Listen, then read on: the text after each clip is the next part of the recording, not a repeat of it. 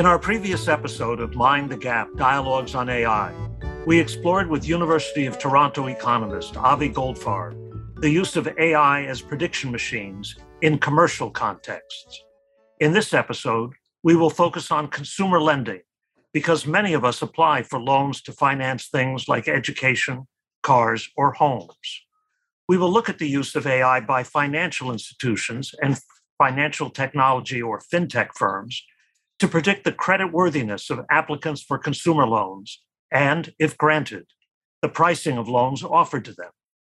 Our guest today will be Columbia Law professor Talia Gillis, whose article, The Input Fallacy, published in the Minnesota Law Review in February of 2022, explores the benefits and drawbacks of using AI to predict creditworthiness and determine loan pricing. The growing use of AI in credit decisions expands what is considered creditworthiness data and how it gets used. Credit criteria like FICO scores traditionally used only loan payments to large and established financial institutions to determine creditworthiness.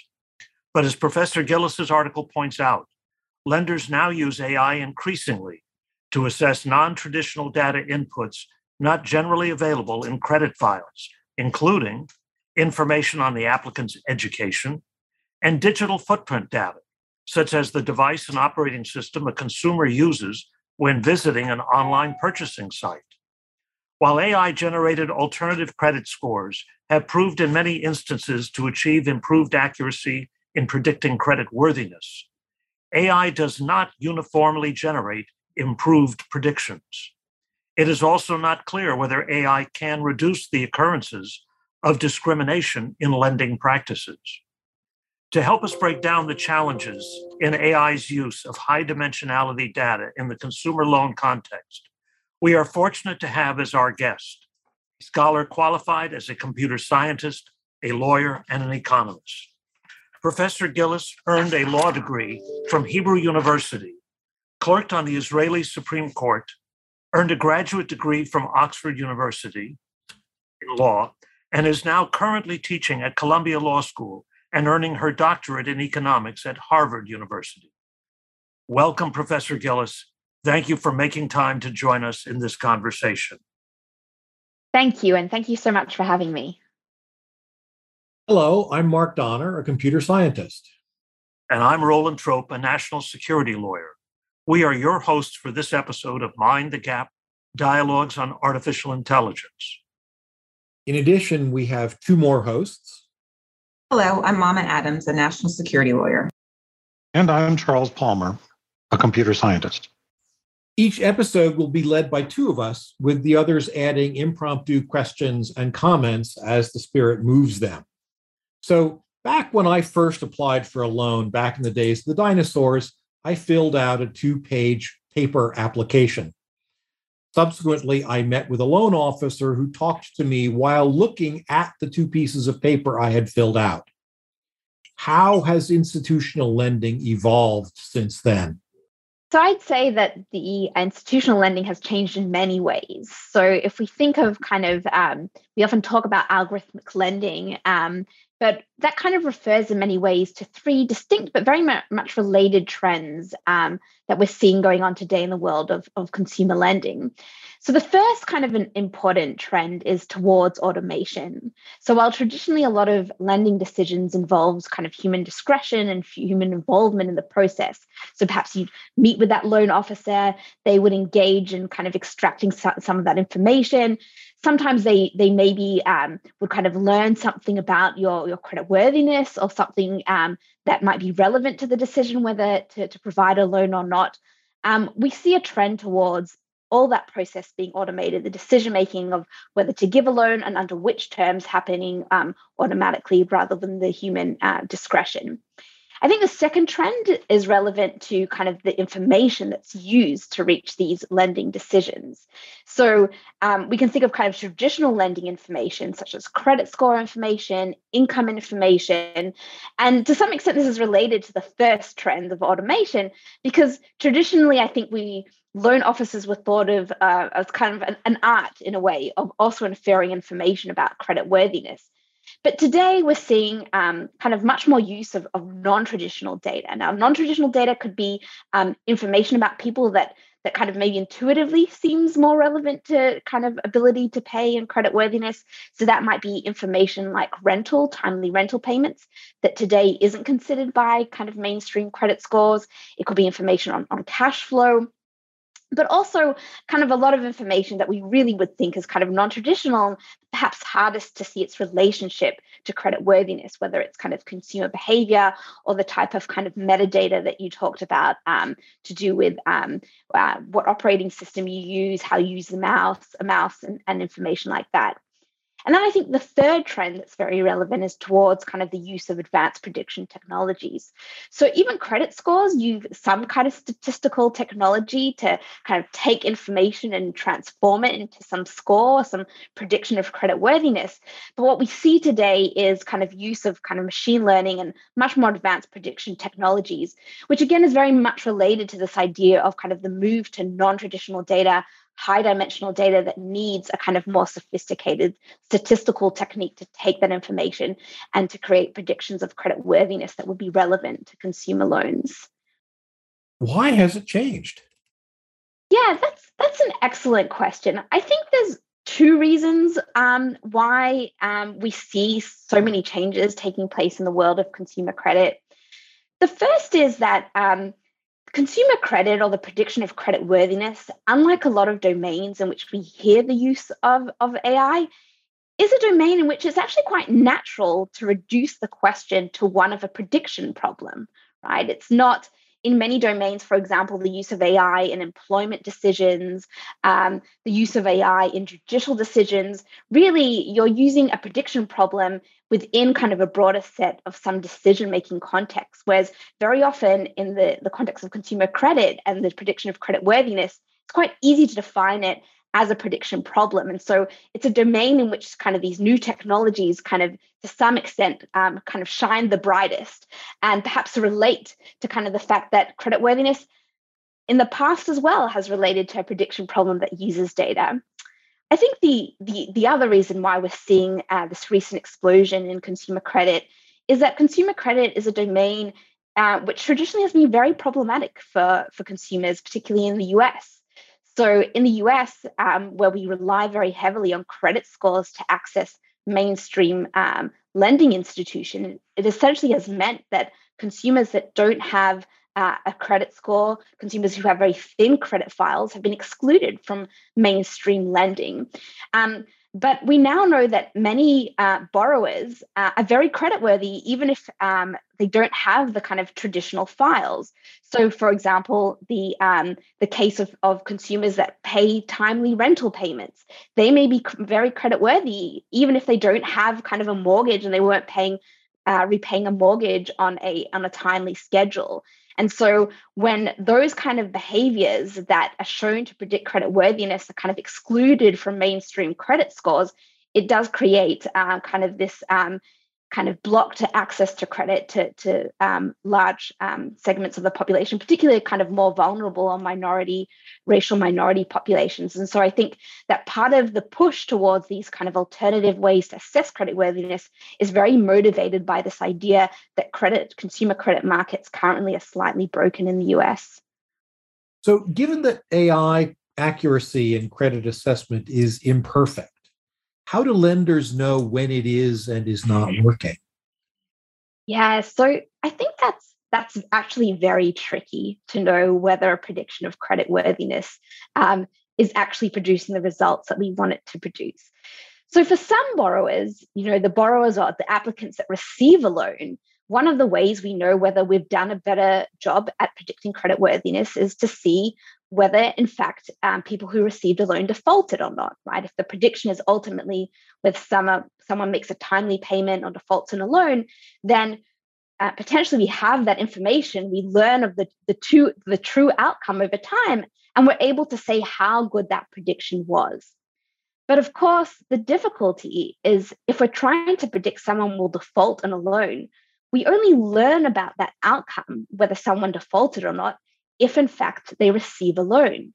If an applicant doesn't receive a loan, then we don't know whether the prediction was right or wrong because we simply don't know the outcome.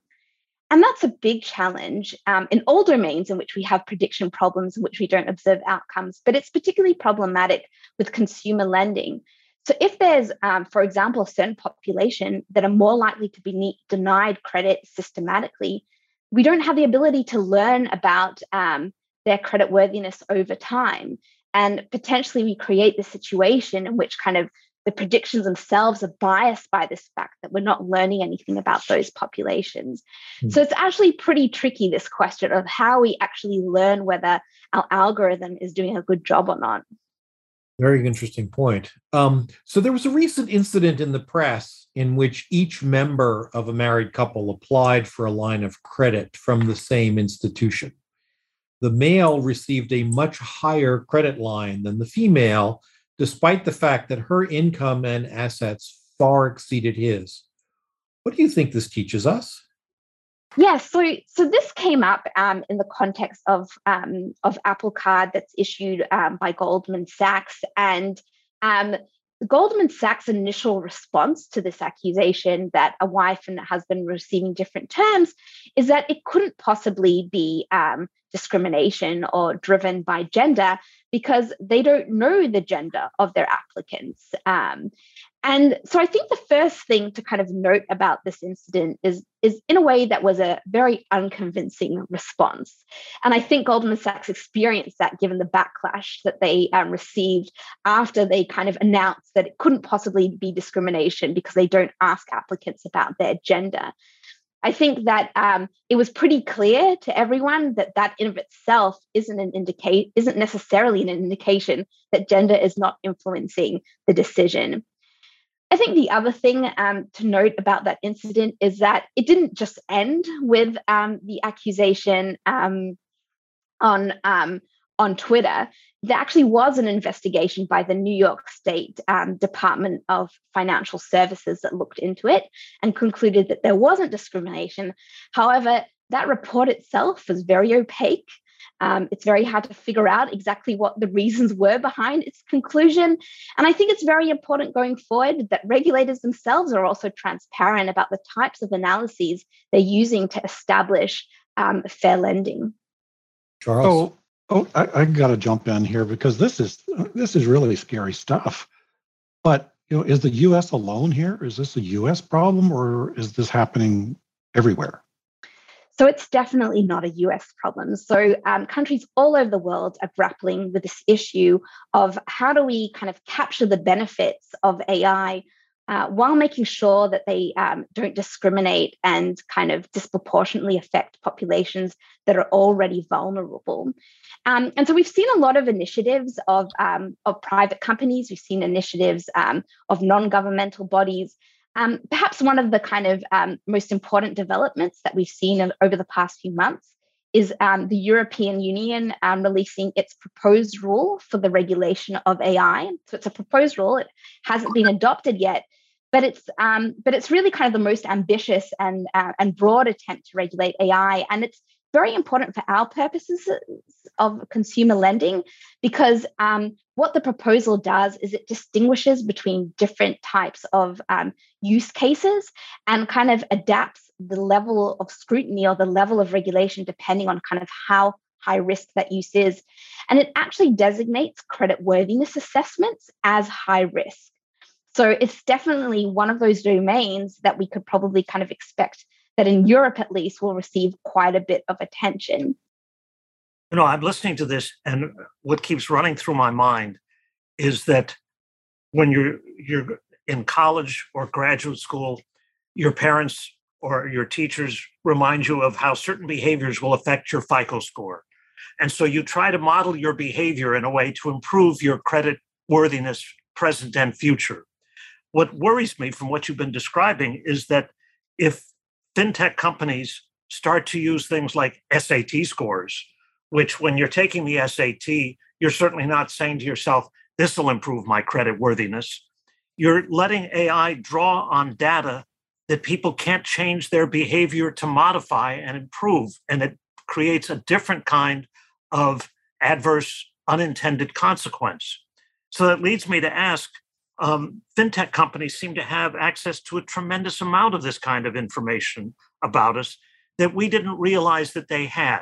Uh, when Mark would meet with his loan officer, he didn't come in with his SAT scores or his IQ tests s- scores from grammar school. Um, how are, are the fintech companies getting these data? Do they purchase it? Do they license it? Do they develop it themselves? What's the process? And is the process one that's uniform or is it itself changing rapidly? Yeah, so I think that that very much varies by the loan type and, and even kind of the specific firm providing the loan. So there's a lot of variation um, in the types of practices or the types of information that's being collected under kind of this heading of algorithmic um, algorithmic lending. So sometimes information is provided directly by consumers um, to lenders. And I think a lot of the examples in which we're seeing the use of SAT scores um, are related to contexts in which um, we're dealing with populations that may not have a credit score, typically because they're quite young, they haven't had time to build up um, their credit file but they nonetheless might be credit worthy and the use of GPAs or SATs might be a way um, to kind of signal or indicate credit worthiness when other information isn't available. Um, so it may be that kind of over a person's kind of decades later than when they go to college, uh, an SAT and a GPA m- may not be the best indicator of their credit worthiness if kind of over time um, they've engaged in these other kind of uh, lending practices or um, or um, uh, payment practices. But very often, that information on an SAT or GPA will be provided at kind of an, an early stage. And very often, that will kind of be directly provided by the borrower who's interested in the information. Of course, there are many contexts in which um, it's not kind of directly asked of the consumer, but rather either automatically collected. So, for example, when we talk about use of cash flow or um, information about the bank account, that might be information the bank has collected um, independently of, of the credit decision, um, but then kind of uses for its credit decision. And finally, I think another example that kind of sits in between these two extremes of kind of upfront asking for certain information versus kind of it being collected automatically and perhaps unknown to the consumer, a situation in which the consumer will actually allow a lender access to their to their bank account or to a, an IRS form um, and gather information in that way. And so then there's some kind of automatic process that that um, gets that information, but it's known to the consumer because they kind of provide the permission for that information to be collected.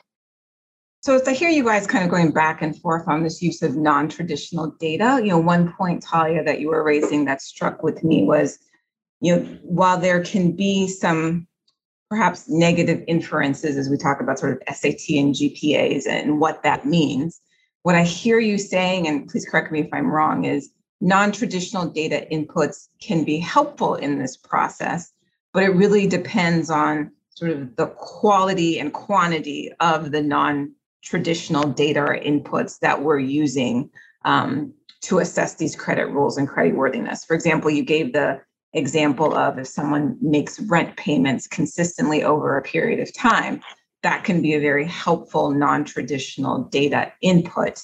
Um, whereas when we talk about GPAs and SATs, it doesn't seem so natural to us, but that's just one of many, perhaps, um, that are being used by fintech companies.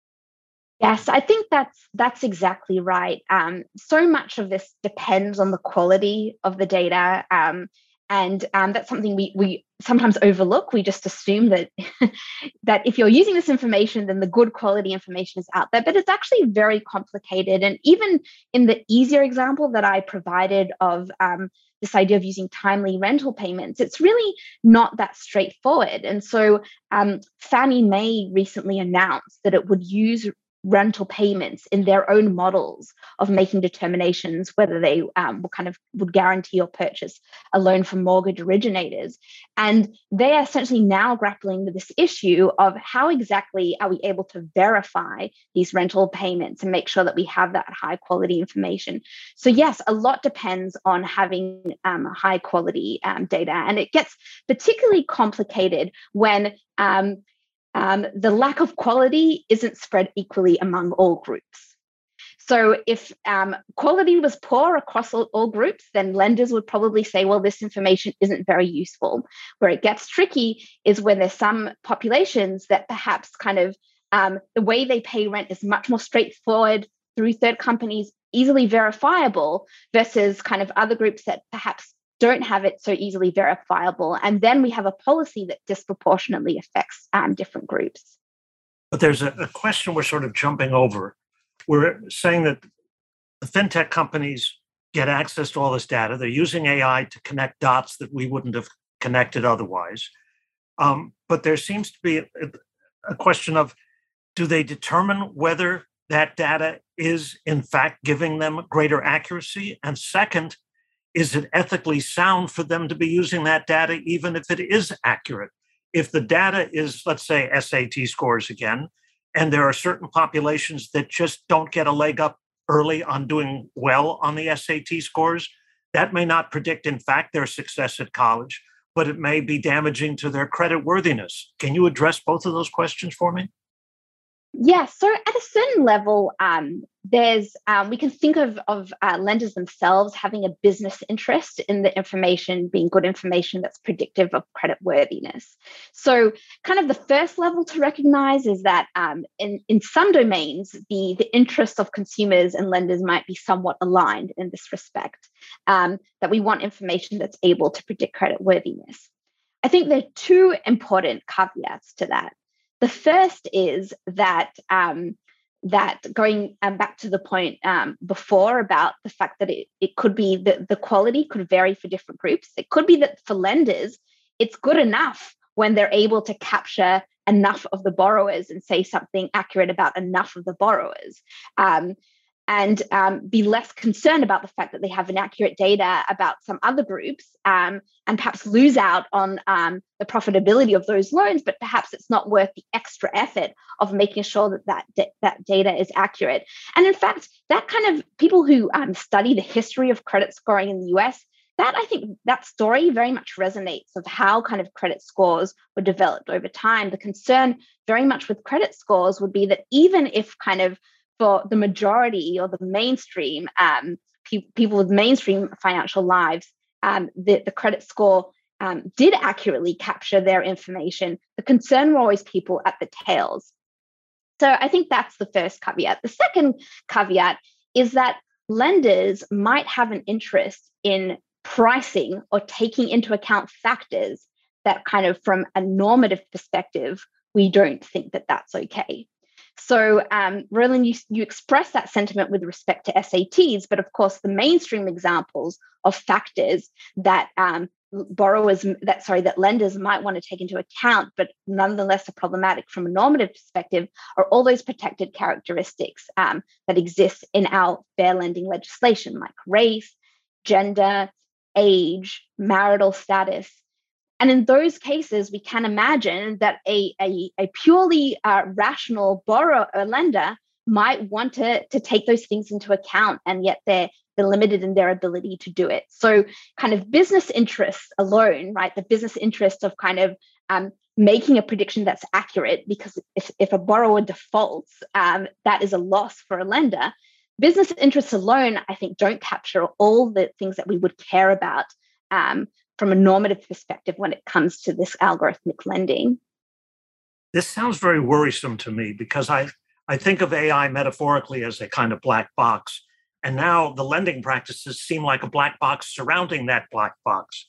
So, to ask about that second kind, do fintech or financial companies disclose how they verify the accuracy or completeness of the information they're obtaining and using with their AI systems? So this again um, varies by kind of loan uh, loan type and loan institutions. Um, sometimes with with larger loans like mortgages, the verification of consumer information is a very very important factor. So I could report my credit score, I can report my assets and my income, but then that would have to kind of be very much verified by the mortgage originators. And there are a number of technologies that are, um, now being used in that verification. Um, uh, process. And that will kind of extend to some of the information um, that's obtained, kind of the non traditional information um, with algorithmic lending. Of course, with traditional credit reports, uh, you as a consumer can view your report and you can correct your mistake. Um, we still don't have that equivalent mechanism, perhaps in the world of algorithmic lending. But one thing to keep in mind is that um, there is a requirement um, in all type of consumer lendings to provide consumers with what's known as an adverse action notice, which is essentially um, uh, a, a, document that provides some explanation of why a credit decision was taken, such um, as a denial of credit or um, kind of a change in terms. And that may provide us um, in the future with some information that will make us understand more about how these decisions are made by algorithmic lenders. Mark. So, is there a risk that this type of information might serve as a proxy for protected characteristics like gender or race? Yes, I think there is a real risk um, that information um, will be used um, as a proxy for protected characteristics and essentially kind of undermine the fact that we're tr- trying to avoid the differential um, uh, pricing or granting of loans based on protected characteristics. Now, this is something that has always troubled fair lending. So, um, so um, a typical example is um, the use of zip codes in credit pricing that has always been suspicious because zip codes are often thought of as a proxy for race. And so, this idea that you have to think about how other information uh, becomes a proxy for those protected characteristics has always been a concern. Of course, it's much more complicated when we talk of, of kind of big data and the use of machine learning. And, and that's because it's not really about these um, individual variables that we're able to isolate and recognize them as being proxies, but rather um, complex interaction between variables that are often substitutable that then form um, a protected characteristic. So I think this is something that we should be very much concerned about and thinking of how to how to mitigate this concern. Could you give of an course, example of what you just described? Just because I'm not sure what those variables might be. That's exactly the point. that it is unclear what those variables would be to some extent.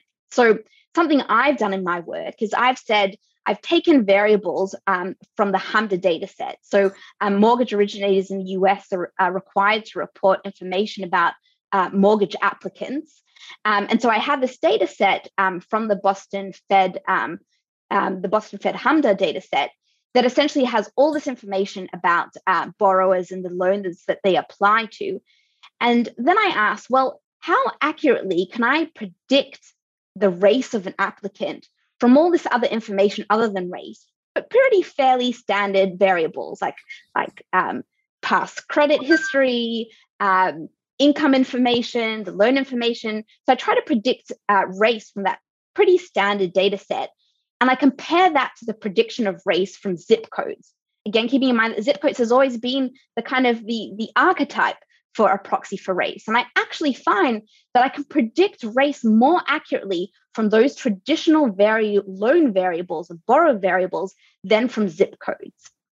And I think that that should kind of um, that should worry us that um, in the interaction between these variables, we're able to kind of reproduce these protected variables in a way that's even more accurate than what we've always kind of traditionally thought of as classic proxies.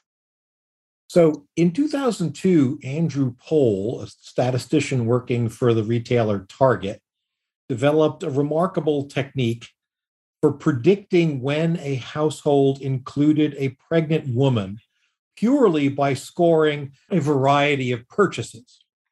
While we know that the predictions were disturbingly accurate, we don't know what percentage of the pregnant women in the target audience it actually found. Can we appropriately shield protected information in the output of processes like this? How might we achieve that?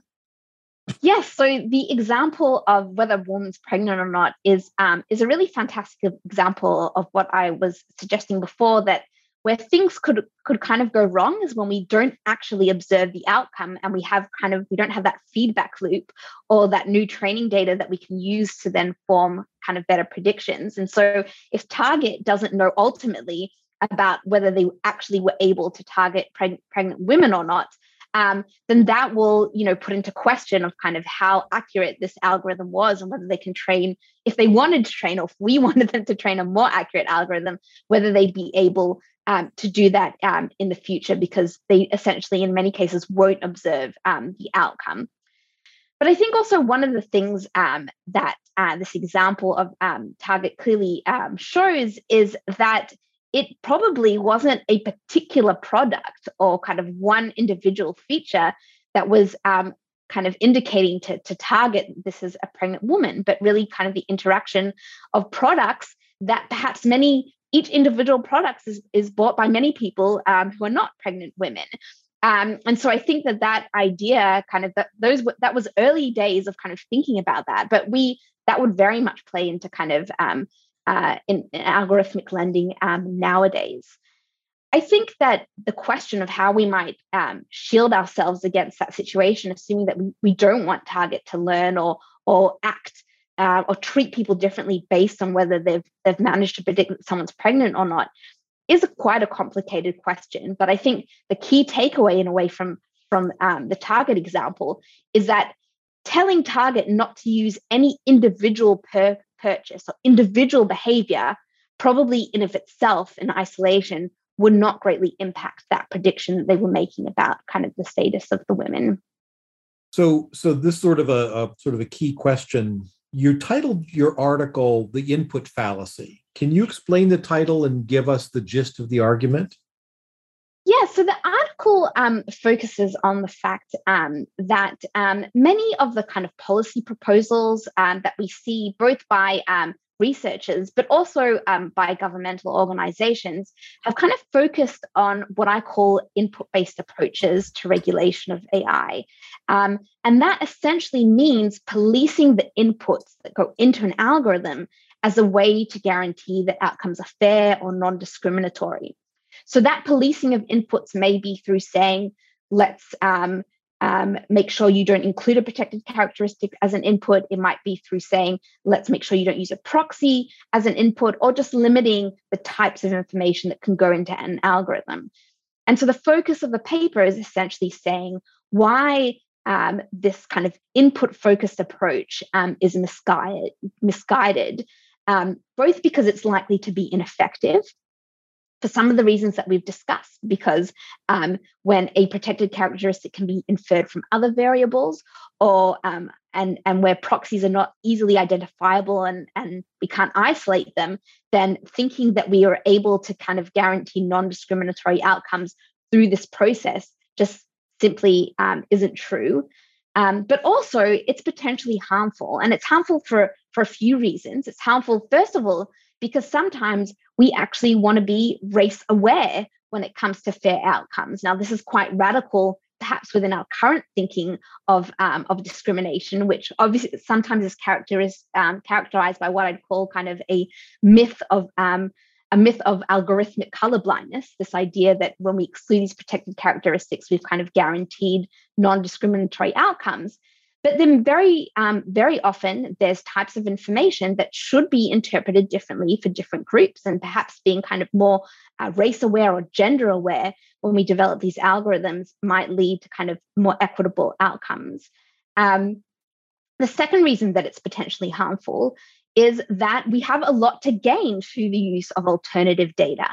Um, as I mentioned before, consumer lending really doesn't have a very good history in terms of excluding certain populations from mainstream credit markets. And so, actually, the potential for using alternative data to expand credit is a really important benefit of AI and machine learning. And so, we really don't want to kind of let go of that benefit, um, given that the status quo is not one that we should be proud of or hold on to. It sounds like you're also advocating for avoiding premature regulation of an industry that's still trying to figure out what it can do best. Charles? Yeah, I agree with that. So one of the you, you raised a very good point is that, uh, and we find this in other areas of uh, machine learning as well. You just whatever data you've got, you pour it in and see what comes out. So the good news is you may get really good results. The bad news might be as far as the explainability when you come back and say, all right, that's really cool. Uh, what did you use? And have you had questions and, and situations where the, people ask, how did you do that? And there was really no way to know? Yes, I think the explainability is a key concern. And um, it's both a concern for consumers who want to understand um, credit outcomes. And as I mentioned, there's um, regulation that requires that lenders provide um, consumers um, that requires that lenders provide information to consumers. Um, but there's also the explainability to the regulator, right? If the regulator is monitor, monitoring and overseeing fair lending, um, then they also need to understand kind of what's going on and whether outcomes are okay. And so I think explainability is a real challenge. One thing, though, I think that's important to remember is that there are a lot of questions that um, we care about that aren't necessarily um, about opening the black box of AI, but really the broader decision making um, context and the actual outcomes of decisions. So we may learn a lot about kind of the outcomes of the use, for example, of cash flow data just by kind of observing the, the outcomes of an algorithm that kind of prices based on cash flow um, data. Um, and so if you're a regulator, maybe that's what you truly care about and not necessarily exactly the type of model that the algorithm used to produce that outcome. The second thing I'll mention is that there are a lot of other questions that I think we really would care about that are about how we set up the algorithm and not necessarily um, what goes on kind of inside the algorithm or the black box. So, just to give you one example, um, we focused so far in our conversation on the on the use of AI to predict someone's credit worthiness, whether they'll default or not. But very often in credit markets, one of the things that lenders want to know is how much, what's the maximum amount they can charge you for a loan and you'll still accept the offer. That may be to do with kind of the competition you're facing, how financially literate you are, if you're the kind of person who will shop around for a loan. Now, suppose that instead of having a loan officer that I come to and I say, hey, I've got all these alternative offers, and they adjust my price based on the fact that they've just learned I have an alternative offers and I've shopped around. Let's assume an algorithm can do it. They can figure out based on my shopping history whether I'm someone who will just accept the first offer I get or will shop around. If I'm regulating fair lending, I might care, I might think differently of a pricing algorithm that tries to infer that kind of how much a person is willing to pay for a loan uh, and whether that creates, let's say, racial disparities versus if what they were doing was just predicting credit worthiness. And so, as a regulator, I would want to know what was your target variable? What were you trying to predict? And that doesn't necessarily have to do with the black box. It doesn't necessarily have to do with what's going on in the algorithm, but it's how the algorithm is set up. So I think we shouldn't overlook the many important questions that we can learn that don't directly go into this um, issue of kind of the black box and explainability that the regulator nonetheless would very much care about. So yeah, based on my shopping history, I am one that shops around, and that would be very clearly figured out and defined. But uh, one thing I was picking up, and I'd be interested in your thoughts on this, is you as you were kind of talking about the inputs, the decision making, and the outcome, right? And maybe um, in some instances there's been more of a hyper focus kind of on the inputs, but perhaps depending on the situation, the scenarios where you're using these types of algorithms the balance between those three could be different, right? Um, depending on, on what information or what predictions you're trying to make, the types of data that's available to you, sort of that correlation between input decision making and the outcome analysis could be different, and that's okay. I think that's right. I think that um, you know, although I kind of um, um, kind of warn against um, this over focus on the inputs, I think it would be kind of naive to overlook the fact that we care very much about um, what information is um, is used to, to make different determinations. And even if there was um, some relationship between a certain input and credit worthiness, it might not mean that it, it should be used. That could be true for privacy reasons. Um, perhaps we're concerned about kind of information from other domains kind of then being used um, in other in, in, in new domains. Um, you know that might be a concern if um, we're perpetuating some um, kind of pre-existing disadvantage in one domain in a new domain. Um, it could also be relevant just for the trust in in lending institutions. So i think there are reasons to think about those inputs. I guess my bigger concern would be to kind of too heavily rely on that input scrutiny um, to to get us the kind of results that we want to um, but also kind of this idea that there is some real and concrete gain to be made from expanding what kind of inputs we use for these decisions. So I, I'm intrigued by by something that that your entire thesis suggests to me, which is um, one of the challenges that you highlighted earlier on is that we don't know what the outcome would be if we gave a different answer. And as a result, we can't really improve things over time. I could imagine that in addition to regulatory sophistication suggested by some of the things you said, one could construct what I'll call an insurance program, which works basically like this. It's funded by Fannie Mae, Ginnie Mae, something like that. Um, that basically says, look, I'm going to I'm going to ask for a dial that lets me, the government, increase your risk tolerance. In exchange for that, I will buy some of your failures. I will make you whole for some percentage of your failures in exchange for being able to see as a regulator the result. So that will then let us as an industry, not me as a particular lender, will let us as an industry learn how to improve the outputs. Okay. Um, rather than basically say, well, all I can work from is the inputs. Okay. Is that is that something that that one could put together? Does it make sense? I love that idea of creating some mechanism to learn about outcomes.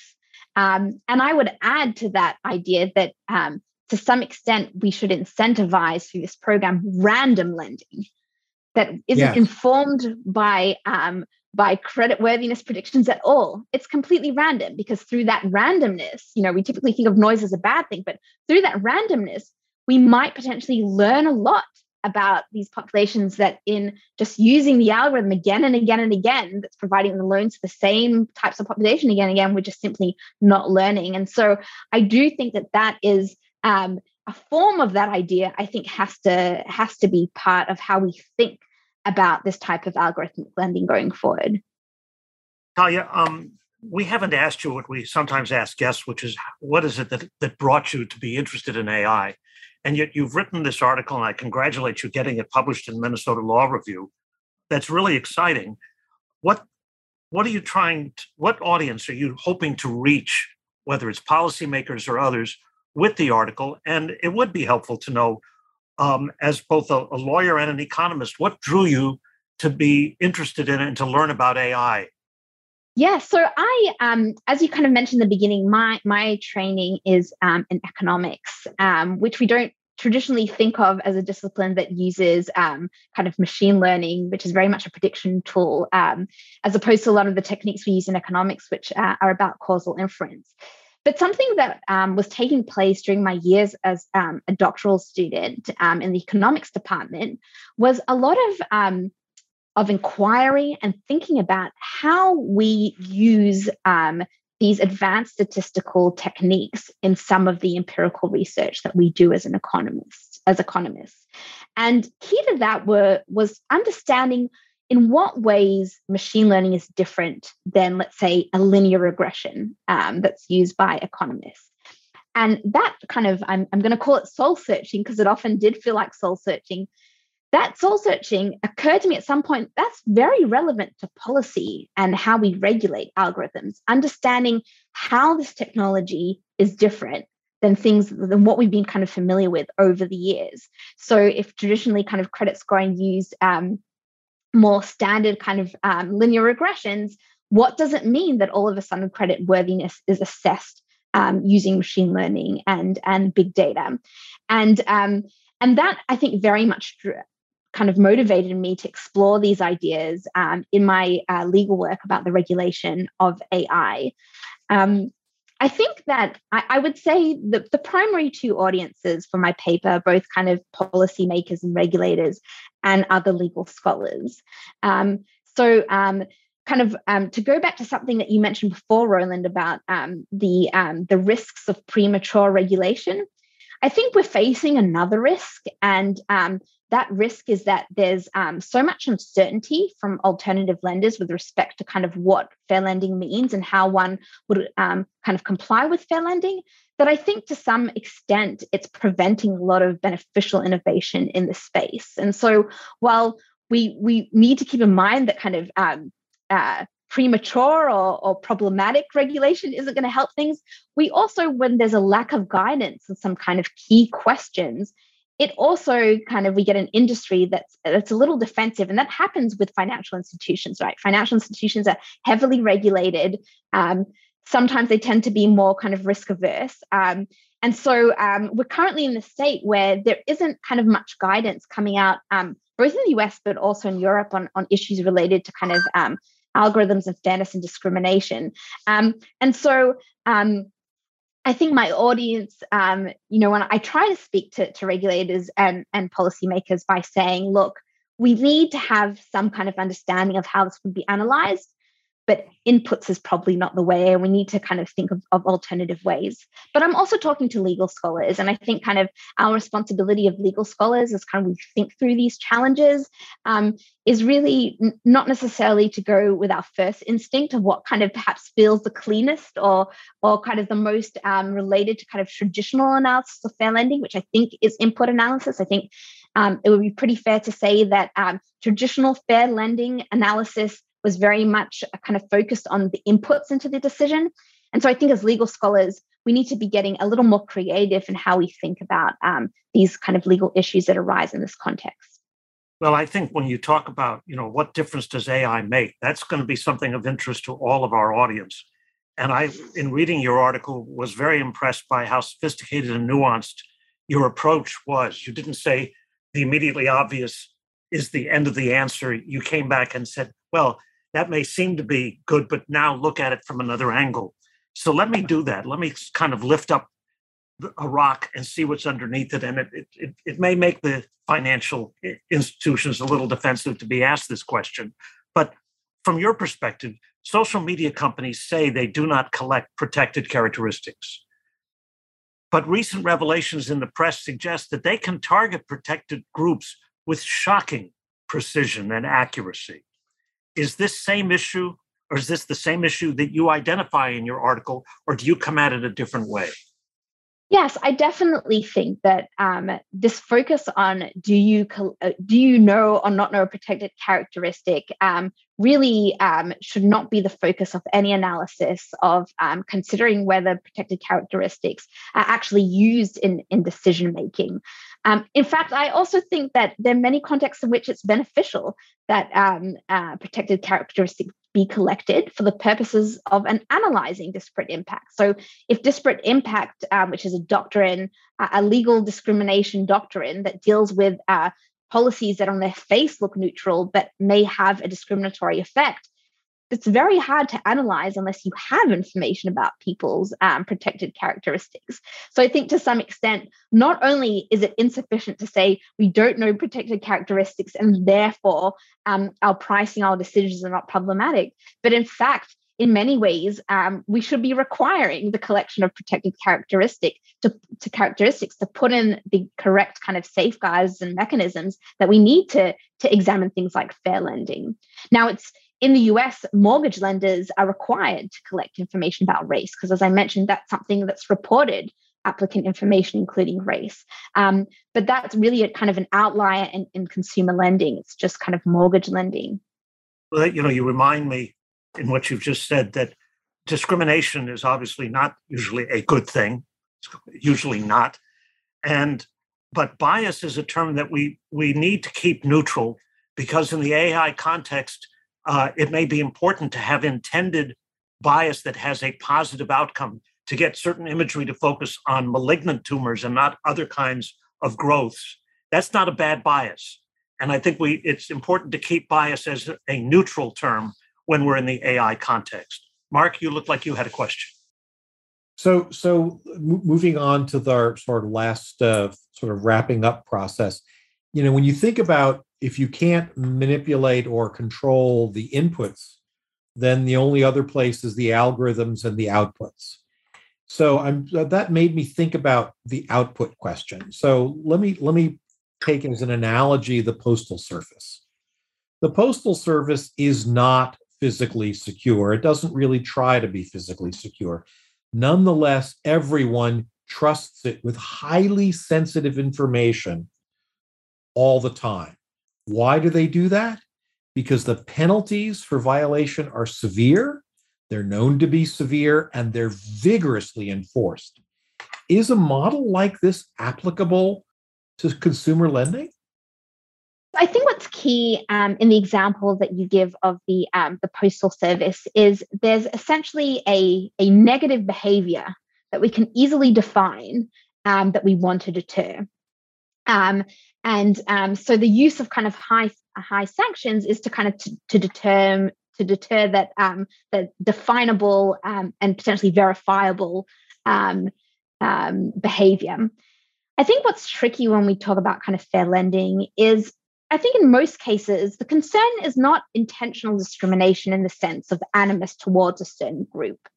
I think in many ways, kind of what maybe traditionally was a concern in which kind of you have a loan officer that would feel some animus towards a certain group and kind of price differently based on that. I think that to a large extent, the use of kind of automated algorithms um, may alleviate some of our concerns in those domains. So I, I think that um, when we talk about what, what concerns us with fair lending, it's not to the same extent that kind of intentional kind of animosity towards a group. Um, I think what's tricky, therefore, is kind of to define what exactly and under what circumstances is a pricing algorithm leading to an outcome that we don't want. And um, we're still missing a lot of that definitional piece and a lot of that the guidelines with respect to how do we how do we define that problematic behavior before we even kind of impose very strong sanctions we need some sense of of how we define that problematic behavior and i would say that's kind of i think a lot of the ambiguity um, that we we live in at the moment um, that we we don't have those clear definitions of what we're after now once we do, maybe the right next step is kind of severe sanctions for violators. But I think that we're stuck to some extent on that first step. Can I ask also when when when we are making determinations about intended or desirable outcomes, is AI at the stage yet where we can design it not to generate unintended or undesired outcomes? Because that problem has always been attached to designs of software. You can design software to generate desired outcomes, but it's often difficult to design it so it doesn't generate undesired or unintended outcomes. Won't that same problem reoccur in AI? And don't we have to worry about that once we define the intended outcome? So I think part of what's tricky is that what is desirable or not um, kind of um, can vary on the situation and can be somewhat contradictory. So just to give you an example, um, if, um, let's say, a 25 year old man and woman were to kind of uh, go to a mortgage originator, apply for the same loan, let's assume they went to the same college and they studied the same thing and they have the same job and they have the same income. So everything at age 25 looks the same other than their gender. And let's say we were setting up a, an algorithm to predict their income in, in 20, 30 years. Um, so mortgages, you know, they they have a, a long horizon. And so a big part of what you want to know is kind of what will this the income of this person be in kind of 20, 30 years. So let's say we set up a, an algorithm to predict um, their future income. Now, and I, and I apologize for the personification of an algorithm, but an algorithm might really want to know their gender, right? If we have labor market discrimination, if women are less likely to be promoted, if women are more likely to kind of um, uh, take a step back in their career after having kids, then actually a person's gender has a direct relationship to that prediction of their future income. So we say, hey, algorithm, predict future income. Now, from the perspective of the algorithm, a desirable outcome or desirable prediction uses um, gender in reaching an accurate prediction. But from a normative perspective um, and from a legal perspective, we can't price differently for a man and for a woman. And so this issue of how do we deal with these two opposing goals in which there's something that's empirically relevant to assessment of credit worthiness and a future income, but we don't want pricing to differ along that dimension. Um, it's a very complicated question of kind of how we set it up an algorithm with these two potentially contradictory um, goals. Um, and so, one approach, and I think um, uh, one that makes things a lot more transparent is saying, let's predict credit worthiness and let's impose these constraints if we see these differences between how women and men are treated by this pricing algorithm. So, to wrap up, AI is a rapidly evolving field. All of us, including both technologists and policy people, are working hard to keep up with the changes. What most concerns you about the future of AI and what most excites you about its future? So I'd say my, my largest concern, and this is I think a concern I, I share with people who work in other domains, um, kind of outside consumer lending, is um, that this kind of ability for um, for better prediction or more accurate prediction um, could cause serious, um, raise serious dis- distributional concerns. The, the moment we can better distinguish between different people, you know, that those people that benefited from the lumping together with other people, the, the less granular, granular predictions. And so we have, of course, the kind of classic discrimination concerns that we've discussed, but they're distributional concerns that just have to be um, have to do with the fact that we may kind of increase gaps between those people at the top who are going to get very beneficial terms, going to get loans, and those that now because um, you know maybe we learn more about them but they kind of end up in the situation in which kind of they no longer have access to credit or kind of have access to worse credit. And, and it's very important to keep that in mind when we when we think about um, kind of access to credit because um, credit terms or, or getting getting a loan is not only reflective of your current assets or your current wealth but to some extent it's a producer of, of future wealth. And so we want to be very sensitive to the situation in which kind of we're potentially perpetuating a situation of disadvantage that pre-exists even when it's just along um, social economic lines and not kind of uh, protected characteristics. So that's i guess what i what i'd be somewhat concerned about. But there's also a lot that i'm optimistic about the move to algorithmic pricing. Um, some of it has to do with what we've discussed this idea that potentially um, through um, considering a, a, broader range of, of characteristics, a broader range of kind of aspects of people's financial lives, uh, we're potentially allowing or including people um, within um, certain markets that they've traditionally be excluded. But I'm also, um, I think there's reasons to kind of be optimistic uh, for other reasons as well. I think that um, a lot of traditional lending has happened in a very opaque way. So we've talked about an algorithm being a black box, but um, one can't imagine a, a, bigger black box than the human brain. And in a world in which kind of loan officers were making decisions about um, credit and decisions about loans, we we really didn't know much at all. We perhaps they provide an explanation, but you'd have to even trust the explanation they provide.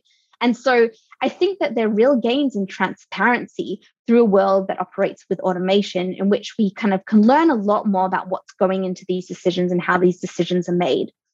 I also think that um, related to this transparency, there's a lot of potential for prospective testing of different um, algorithms or um, the use of different inputs. So, in a traditional kind of lending situation, we might not have a sense of whether kind of a practice was leading to some kind of um, unfair outcome or discriminatory outcome until a decision making policy was actually implemented and people actually received loans or were denied loans in an algorithmic setting, we can perhaps learn a lot about the effects, our distributional, discriminatory effects ahead of time through prospective lending. And so there's a lot of opportunities to learn more at an earlier stage. And I think for regulators to um, to know and learn and regulate in a much more kind of effective and informed way. And so I think that's a real promise. Well, let me say, I seldom hear somebody who has thought as long hard and clearly, as you obviously have done, given the answers to the questions, only some of which you saw in advance and many of which we sprang on you. Um, it also makes me wish that you were teaching at Columbia online, even though it's in the same city as I am, because I would like to sit in. And I think I would find that really worthwhile. You've been very generous with your time. Uh, I still don't know how you do all that you're doing, both the doctorate teaching and raising you know, with your, your husband, three children, two of which are twins. Um, to, to me, it, it, it's a balancing act that I, I find really admire, admirable. But I would also just like to thank you for taking the time and being willing to accept an invitation to talk to all four of us because I, for one, and I think I'm not I'm not going to put words in anybody else's mouth. I thoroughly enjoyed this conversation. Thank you this so much. Um, I really appreciate uh, these questions and comments, and it's given me a lot to think about. Thank you. The views expressed in these podcasts are solely those of the speakers and not of their employers or organizations. We thank the American Bar Association for their generous sponsorship and support of the production of this podcast. Our theme music was composed and performed by the very talented Ben Rosenblum.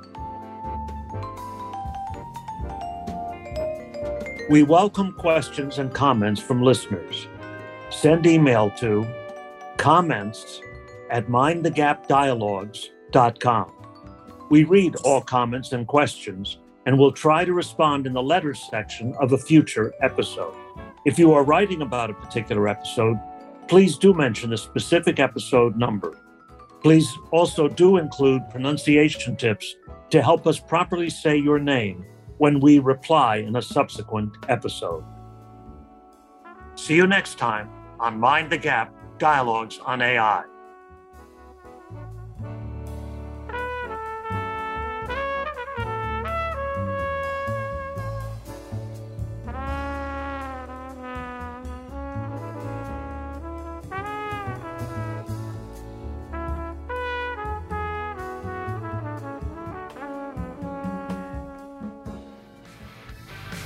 Thank you for listening to the ABA Business Law Section's podcast series, To the Extent That. The section offers a robust collection of content.